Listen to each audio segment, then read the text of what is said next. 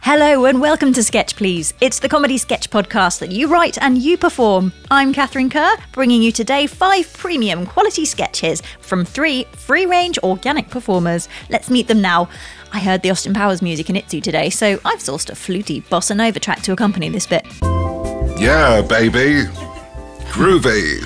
David Sylvester first appeared on Sketch Please a little over a year ago. He's a wisecracking music making artist and creative. Hi, David. Hey. Um, we've just discussed this, and I'm not supposed to call you David. You can- well, it's it- when you announce me, that's okay, but I feel like when you address me afterwards, Dave feels better. Dave versus David. Physically jumped. How are you? How's your day? Uh, it was it was pretty pretty decent. Until you got on the X68 bus. Yeah. Uh, I think that had a hex 68. Nice. See Not what really, you did there. but thanks.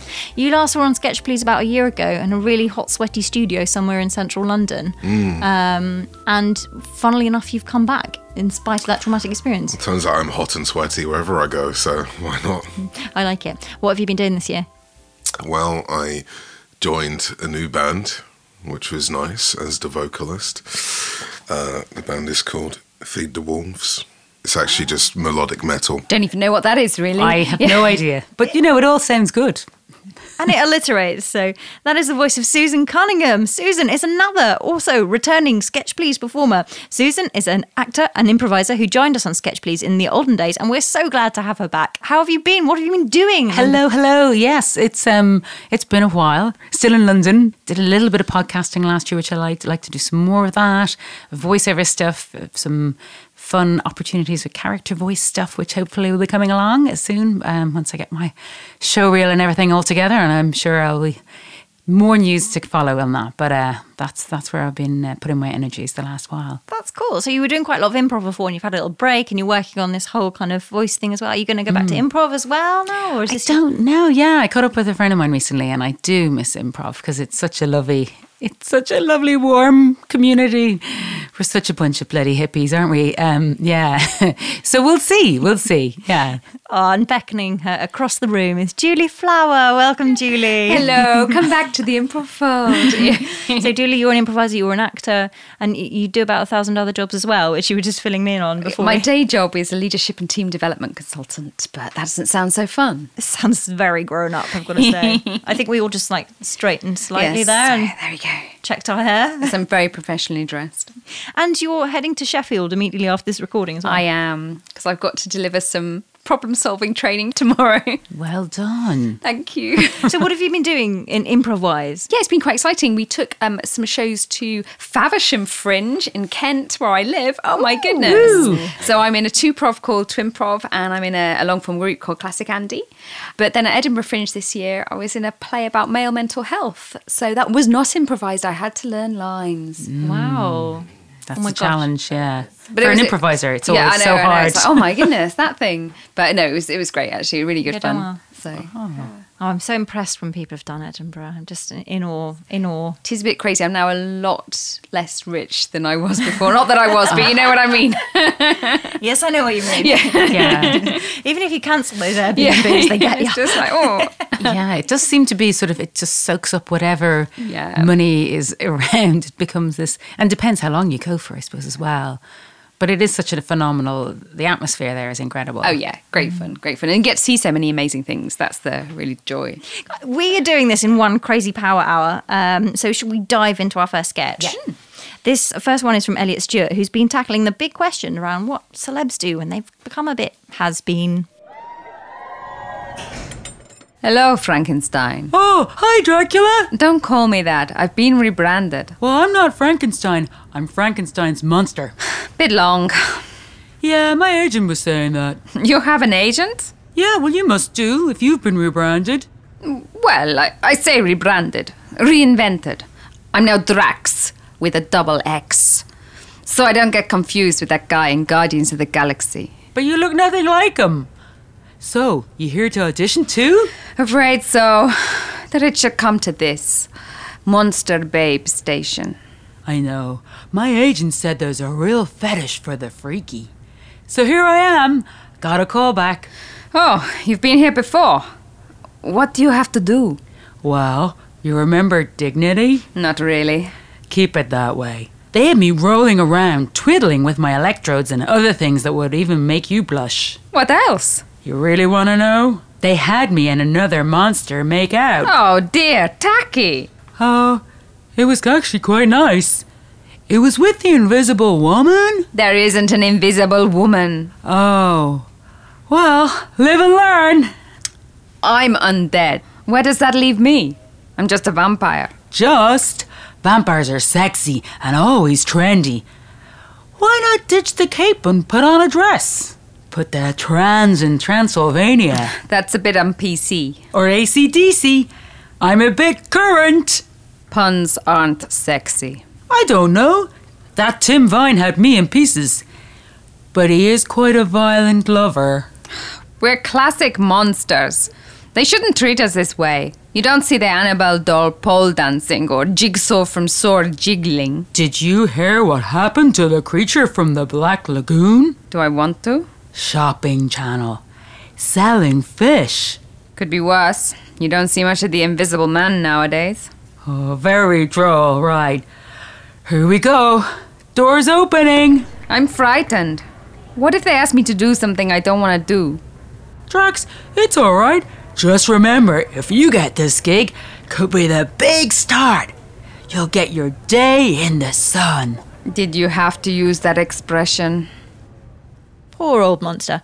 If you like that sort of thing, why not have a listen to seasons one to four of Dead Drunk Detective? Just look it up on any podcast app and you can follow the exploits of Johnny Stumbles. He's a zombie detective with a booze problem. It's written by Brendan Way and it's super funny and full of really stupid puns, so check it out. What have we got next then, guys? A nice day out? Here's one from Chris Ballard. Hello and welcome to Bottom's Folly. Are you National Trust members? Uh, no, we're not. Would you like to join? It's only £100 for the year, and membership gives you unlimited access to all our properties, as well as a wonderful feeling of social superiority. How much is it if we just pay for entry today? For the two of you and your toddler, a million pounds. A million pounds. That's right, under fives are free. I don't know. Even a 100 is far more than we're expecting to spend today. If you join right now, you do get this rather nifty pair of binoculars absolutely free, although charges apply if you look at any animals on our property. I'm just not sure we'd use our membership enough to get the value. If you become members, you also get a car sticker. A sticker. I do like stickers. What, what colour is it? Blue. Okay, darling, I think we should join up. It will make us do interesting things at the weekend. You mean we'll definitely get up early on a Saturday for a bracing countryside stroll rather than just lazing about in our PJs? Yes, I think paying this £100 right now will ensure that definitely happens. Plus, there are loads of great places to take a dog. Yes, but we don't have a dog. Don't be so negative. Let's do this! Well, okay, as we've come this far, You won't regret it. If you'd like to pop your card in the machine. And you are now members. Welcome to the middle class. I feel better somehow, like I've been touched by the hand of God. I know what you mean. I have an overwhelming urge to meet up with friends immediately, just so I can tell them how amazing I am and how crap they are. I'm going to buy a gilet! I'm going to buy Kath Kitchen Wellies. This is gonna be amazing! Shall we grab a drink in the tea room before we go in? Yeah, sounds good. Hello, two coffees and an apple juice, please. Certainly, madam. That'll be a million pounds, please. A million pounds. That's right, madam. Can I also interest you in a slice of carrot cake? Oh, go on then. So sorry to the National Trust there, but um, actually, what I will say that made me laugh a lot. But I do, I am a member now. I've got a monthly direct debit, and it's only about five pounds. That's not That's bad, far is more it? Mm. reasonable. Yeah, I'm a member too. Are you? Yeah, all When- these middle class confessions. Oh. well, we were already comparing notes about where we went. Well, I, was telling you, I went to Standon at the weekend. Yes, that's wonderful. Philip Webb. We'll do some, yeah, what's the word? Niche heritage chat later. Hell yeah! What's the hot tip then? Oh, the hot tip of where to go for the National Because you live Trust. in Uh, Canterbury, don't you? I do, yeah. So we're just surrounded by the stuff. Well, there's a place called Scotch Scotney Castle. And I was once talking to, you know, they have the sort of um, people who, um, you know, the volunteers in the rooms who want to tell you about it. Well, I was once in a room there, and the woman basically, she told me that there used to be big swingers parties in sort of the 1960s there. Wow, But she didn't okay. say it quite so directly, but that's what she meant. What a selling point. Yeah, well, indeed, indeed. So- And you had to d- d- detect that through all the various clues she was giving you. Like, yeah. Sort of euphemisms, but actually, she clearly thought that AI needed to know this stuff, and yeah, who knows? So there we go. Every day's a school day. And from days out to dining out now, Wayne Timms has a sketch all about the latest new diet trend. Hi, Gloria, sit down. I'll call the waiter. Wow, Chris, you look great. How did you lose so much weight? I'm on a BS diet. BS. How does that work? I've eliminated all BS from my life. So, BS, is it a vitamin or a protein or something? It's bullshit. Everybody says that about diets, Chris. But if it works for you, then. No, BS is the initials for bullshit. I figured that I was putting on weight because of all the BS in my life. And if I avoided it completely, I would lose weight. What sort of BS are you talking about? Anything that's BS, you know, corporate apologies, celebrity confessions, art house cinema, the weight just fell off me. So, how does the BS diet work? I'll show you. See that person over there? The one in the flashy suit shouting into their phone. Yes, watch.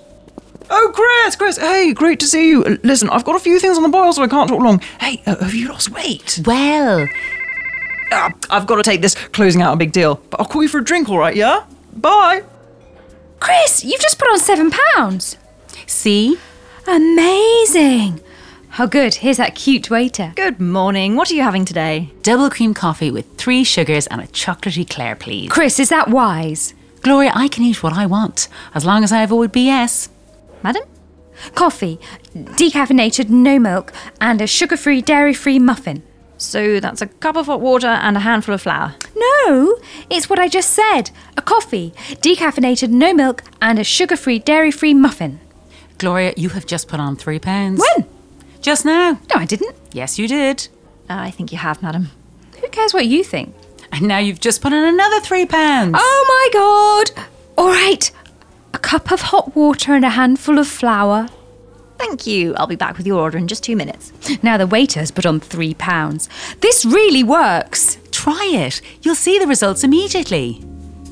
I love that sketch because then it actually does sound very much like a lot of the adverts on the radio at the moment. Oh my gosh, yeah. Have you heard them where they're like, oh, have you tried this vitamin for your guts? Or Especially food. Uh, there's so much food fanaticism at the moment. food fanaticism. Well, you know, all you people cutting out people who cutting out all dairy and cutting out all wheat and you know, fine if you actually have a real problem with those things. But sometimes a friend of mine has a theory that veganism is a form of food fetishization. I don't know.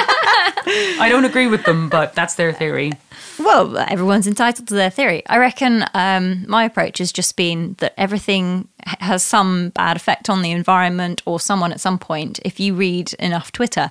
And so basically, if you just eat nothing, then you're fine. You're not. You're not. Yes. Air. Very healthy. yeah. I mean, sometimes, but you don't want to deprive other people of it. My husband's just got excited about gut flora. That's right, isn't it? I want to say fauna, but gut flora. Flora and fauna go together, so I would do the same. He was having a few tummy troubles, so Ah. um, he asked if I'd. Um, I don't know why I had to make it make homemade yogurt. Oh, nice. Yeah, pretty cool. But I had all these things like festering on the side, and you wake up and it's all bubbled up, and Is that like kefir or something? yeah, yeah. Basically, it's kind of all fermenting on the side, and then um, Oh Gosh, you're so talented. well, I'm not sure about that. It involves thermometers, though. All the best things do. Yeah, it's true.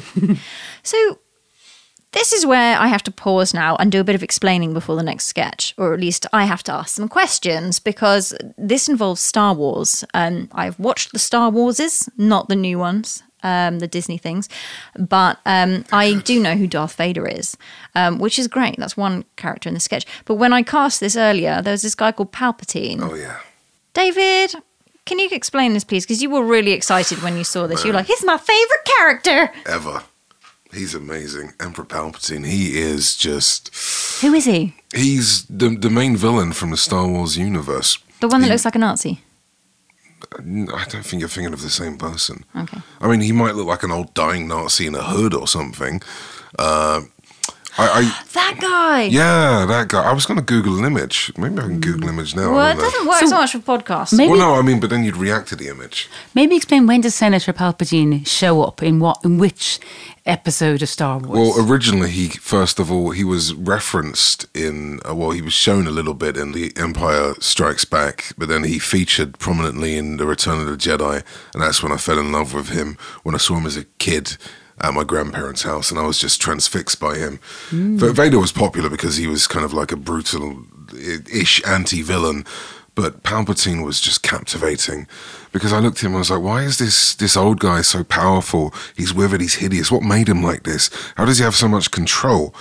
I Just because, but it kind of, Star Wars was actually made, uh, comparatively speaking, to be very similar to a feudal Japan in the sense that, yeah, Je- Jedi's are actually supposed to be very similar to Shaolin monks or samurais and in when you look at a lot of old school martial arts films, a lot of the old small people are usually really tough, and that's kind of what Palpatine's like.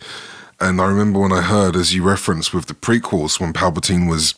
Uh, before he was Emperor Palpatine, he was Chancellor Palpatine, because a lot of people were talking about the prequels being the the kind of rise and fall of Anakin Skywalker, aka Darth Vader.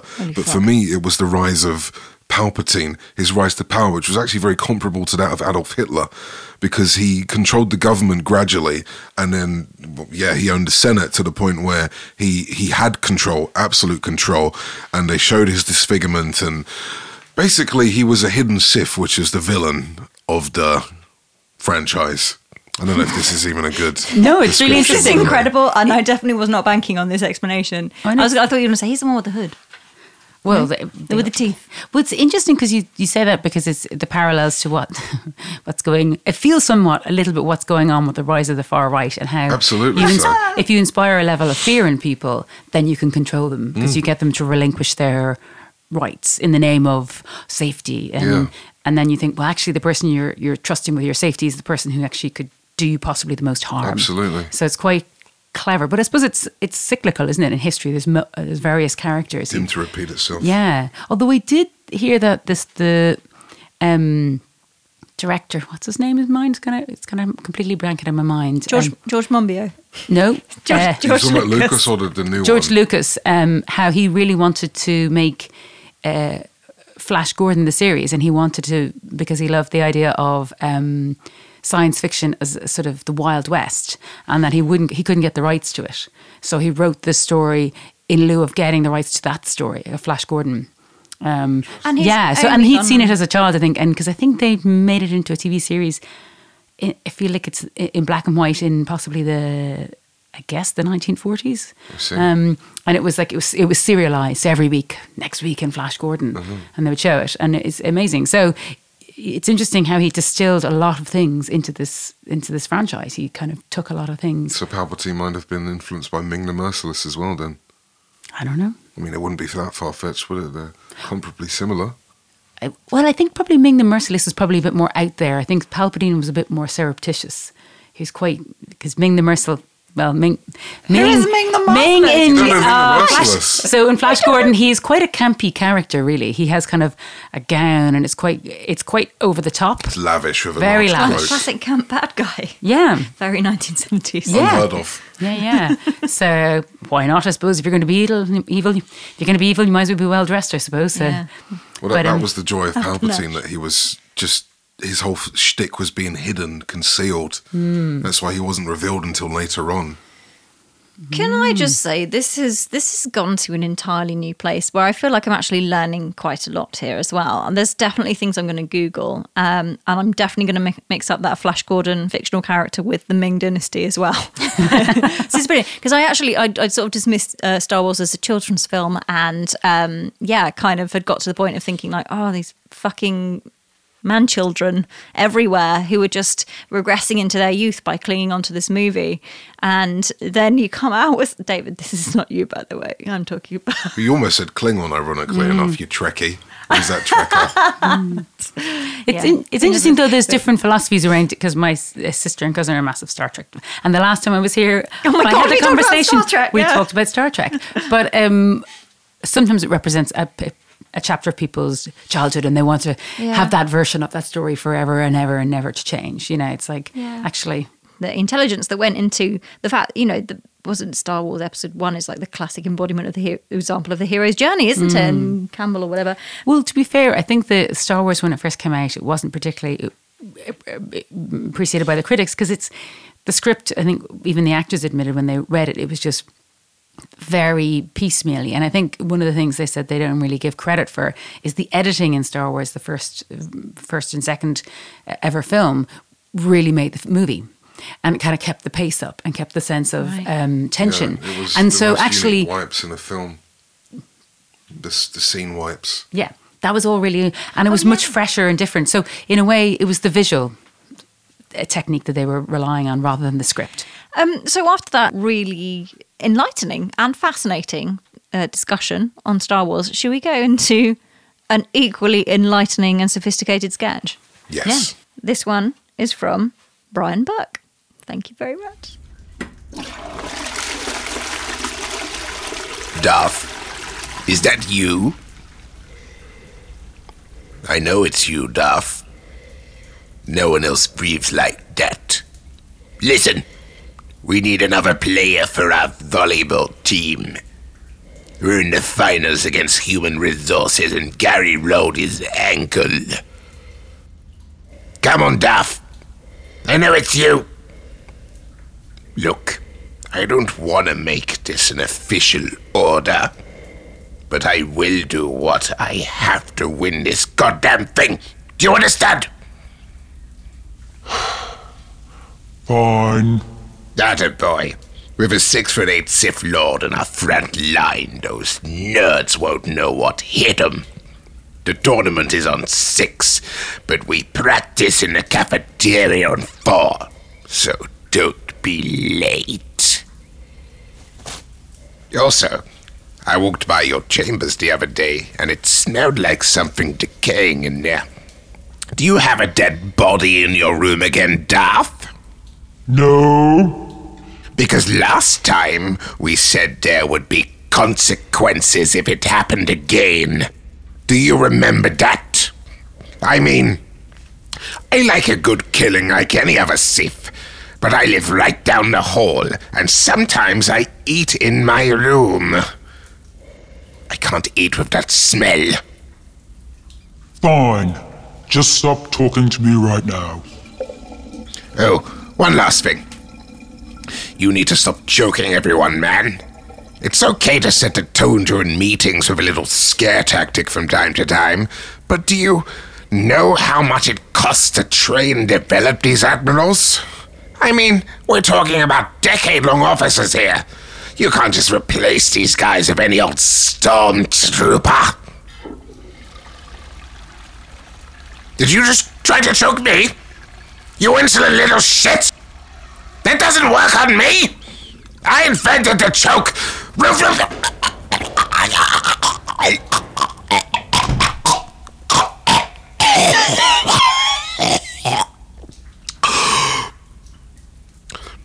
So proud of that boy.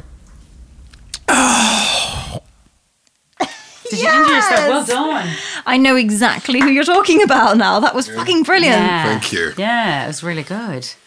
I was towards the end. I was like, "Oh, he's going to hurt himself." I vocal trained for quite a few years. I scream in a metal band as well, so so you know what you're doing, Yeah. Because I've seen people do, it and and then they are then they then they then they're like, "Oh, I actually hurt myself." You know, they're like, their voice is gone, but you it's can you control you. it's the power of the performance. Yeah, well, you're in, you're in control of your voice. It's your- the force choke. That's what it is.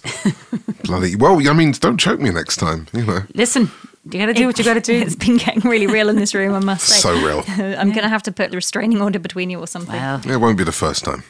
That's not true. Yeah, uh, there was last week, wasn't there, David? Well, I, I apologise for that. I know, but You said you the wouldn't lady bring it didn't up. understand. Oh, God, so can we talk about this off recording? So I need Yeah, to maybe. Mm. I need to leave now. Probably move on to another sketch. yeah. This one's about a uh, lovely father son boating trip, and it's from Isaiah Hedden. Wow, the lake is so calm. Yeah, it makes paddling so easy. Too bad your brother Joseph couldn't join us. Oh, Dad, don't move. There's a big spider on your back. What? Flick it off! Oh my God, it's crawling into your life jacket. Take it off. Oh, couch potatoes! Help! Help! Get me out of here! No.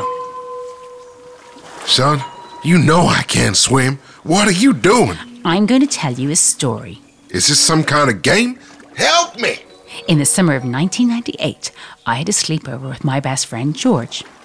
We spent the day sipping Capri Suns, trading pogs, and jamming to Still Not a Player by the late Big Pun. I don't know who that is.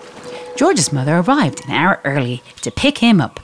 You guys let us play outside, but I came back into the house to use the bathroom, And and I overheard something. I, I can explain. Can you, Father? I heard from the kitchen that shrill voice George's mother led the church choir with, shouting, Yes, yes, in agreement. Oh, I heard it. I swear to God, it happened once. Keep your God to yourself. That moment has defined my life every day. Get you in the point. Do you know what I heard? Then let me repeat it. Joseph's macaroni ornament is more structurally sound than Scott's. Macaroni ornament? Joseph, my kid brother. The Luigi to my Mario. The Dr. Nas Crane to my Dr. Fraser Crane. And- the Recon Stark to my. And that's all you heard? That's all I needed to hear. I was devastated. I failed seventh grade the following year. Well, Oh, your brother has a knack for those kind of things. He's an architect now. I was haunted by it. I carried macaroni in my pants as some kind of sick penance. They called me Kraft Macaroni in Jeans. Well, son, I'm sorry. You are? Of course. I didn't mean to hurt your feelings. So it wasn't a coordinated evil plot to destroy me? What? No, of course not. Then let's get you back in the boat. Oh, man. I'm glad you didn't hear what your mother said about the fourth grade volcano. That's why I'm taking her rock climbing in a week. That's it for this episode of Sketch Please. Thank you so much to our lovely cast. So, Julie, where can we find out more about what you're up to at the moment? You could have a look on my website if you'd like some leadership development advice or consultancy. Always. Um, which is specialistgeneralist.co.uk. Um, and I also do applied improv work in corporate settings as well.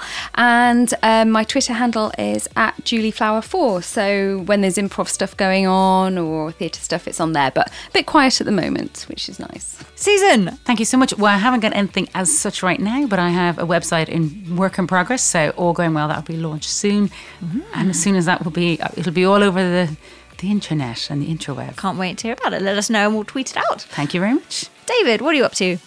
Well, I'm uh, mainly focusing on music with my band Feed the Wolves. I'm kind of doing a little bit of stuff with Butality, and you can find any of my artisanal work on the Shapeshifter on the YouTube page or the Instagram page. It's just kind of weird, crazy stuff that I'm a big fan of and would like other people to like it. But usually, I'm uh, only really liked by people intelligent and sexy.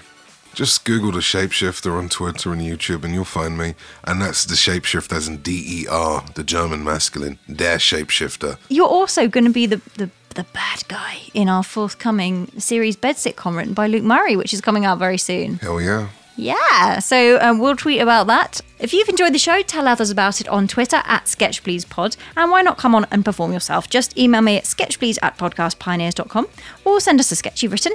Ideally, if you could, not something you've had rejected by Newsjack or a film thing, because I literally can't fit any cameras in this studio. Um, keep an eye out for exciting new productions, including that one I mentioned from Podcast Pioneers, uh, Luke Murray's Bed Sitcom, which is taping very soon. And you can follow me for updates on Twitter at Catcur Radio 2. That's with the Ks. Thank you to our brilliant performers. Go and check them all out. Catch you next time. Thank you very much. Goodbye. Keep on trucking.